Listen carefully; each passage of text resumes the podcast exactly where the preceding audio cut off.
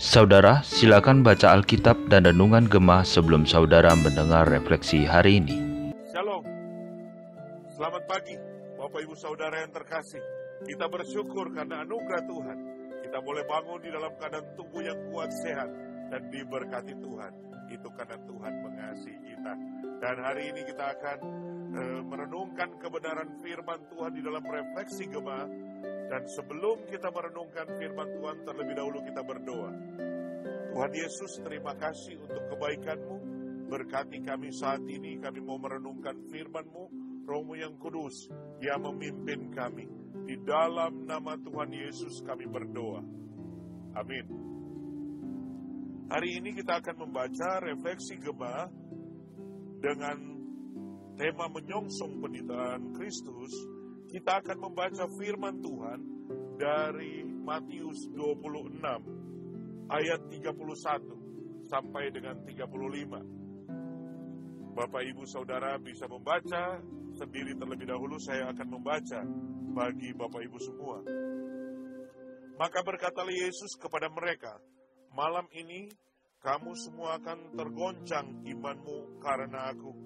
Sebab ada tertulis, Aku akan membunuh gembala dan kawan dan domba itu akan tercerai berai. Akan tetapi sesudah aku bangkit, aku akan mendahului kamu ke Galilea.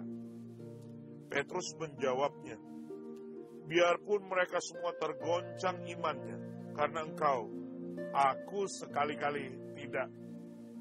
Yesus berkata kepadanya, aku berkata kepadamu, sesungguhnya malam ini sebelum ayam berkokok, engkau telah menyangkal aku tiga kali. Kata Petrus kepadanya, sekalipun aku harus mati bersama-sama engkau, aku tak akan menyangkal engkau. Semua murid yang lain pun berkata demikian juga. Sampai di sana pembacaan firman Tuhan. Bapak ibu saudara bagian ini memang bagian yang menarik. Karena bagian ini adalah bagian menuju kepada pergumulan Yesus di Taman Getsemani, kemudian akhirnya dia itu ditangkap, dia menderita, mati di atas kayu salib, dan dia juga bangkit, kemudian dia naik ke surga. Nah saudara, di dalam bagian ini ditekankan kepada Petrus. Karena Petrus itu yang berespon kepada Yesus pada saat itu. Ketika Tuhan Yesus sebelum dia menderita, dia ingin memberitahu kepada murid-muridnya bahwa mereka akan mengalami penderitaan karena Yesus. Tetapi Petrus itu berkata, "Wah, mereka tergoncang. Aku tidak akan tergoncang." Petrus ini memang spesial. Kenapa saya katakan Petrus ini spesial dari murid-muridnya? Karena yang pertama, dari semua murid hanya dia yang berkata kepada Yesus ketika berada di atas danau. Bahwa kalau itu engkau, biarlah aku boleh berjalan di atas air mendapati engkau. Dan Tuhan Yesus berkata, marilah. Jadi Yesus itu memberikan kesempatan kepada Petrus untuk mengalami suatu momen yang luar biasa berjalan di atas air. Yang kedua, waktu Tuhan Yesus bertanya kepada murid-muridnya, kata orang siapakah aku? Dan menurut kamu siapakah aku? Murid-murid yang lain berkata Yesaya, Elia, Yeremia. Tapi Petrus berkata, engkau adalah Mesias, anak Allah yang hidup. Luar biasa. Itu statement yang menggemparkan karena memang Itulah Yesus. Dan Petrus yang menyampaikannya. Dan setelah itu, Tuhan Yesus juga memberikan kesempatan kepada Petrus untuk apa? Untuk dia bisa melihat Yesus dimuliakan di atas gunung. Luar biasa sekali.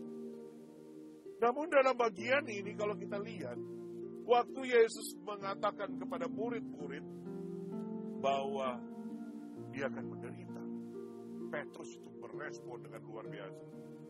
Bahwa dia itu tidak akan tergoncang. Murid lain boleh tergoncang. Tapi Tuhan Yesus takut tiga kali. Saudara, di dalam bagian ini apa yang kita bisa pelajari? Yang pertama bahwa dalam bagian ini kita melihat Yesus itu peduli. Dia mengasihi murid-muridnya sebelum dia menderita dan sebelum dia diambil daripada mereka di mana mereka akan mengalami goncangan pergumulan ketakutan. Yesus sudah memberitahu. Supaya apa? Supaya mereka sadar, mengerti. Dan ini Yesus lakukan karena dia mengasihi dan peduli kepada murid-muridnya untuk mengingatkan mereka, untuk menguatkan mereka.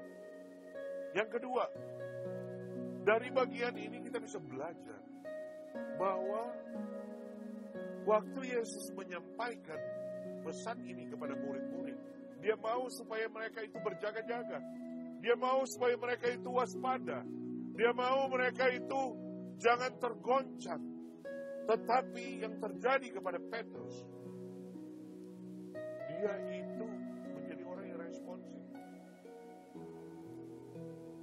Dia menjadi orang yang responsif. Sehingga akhirnya justru dia itu jatuh. Dan yang ketiga, apa yang kita bisa pelajari? Dari bagian ini kita melihat bahwa walaupun Petrus itu mengalami momen-momen yang luar biasa dengan Yesus berjalan di atas air, menyatakan statement engkau adalah Mesias anak Allah yang hidup, melihat Yesus dimuliakan, tetapi ternyata dia itu menyangkal Yesus. Kenapa? Karena dia tidak mengenal Yesus secara pribadi dengan sungguh-sungguh. Bapak Ibu Saudara, nanti besok Jumat, tanggal 7, kita akan memperingati Jumat Agung.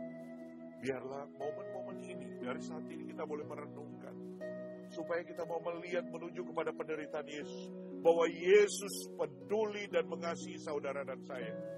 Dan dia mau supaya kita berjaga-jaga menjadi murid-muridnya yang waspada. Bahwa iblis selalu menggoda kita dan ingin membuat kita jatuh. Tetapi kita harus terus waspada, berjaga-jaga di hadapan Tuhan. Dan kita harus ingat bahwa di dalam perjalanan menuju tanggal 7 Jumat Agung ini, mari ini boleh menjadi momen kita terus mengenal Yesus. Semakin mengenal Yesus, semakin mengenal Yesus. Sehingga iman kita semakin dikuatkan. Amin. Tuhan Yesus memberkati kita. Kita berdoa. Terima kasih Tuhan untuk firman. Berkati kami semua. Supaya melalui firman Tuhan ini kami diingatkan. Betapa Yesus mengasihi kami. Betapa Yesus ingin kami berjaga-jaga dan waspada. Betapa Yesus rindu supaya kami terus mengenal dia. Lebih dalam lagi, lebih dalam lagi. Biarlah ya Tuhan, kau memberkati setiap kami sepanjang hari ini. Untuk semakin dekat dengan engkau.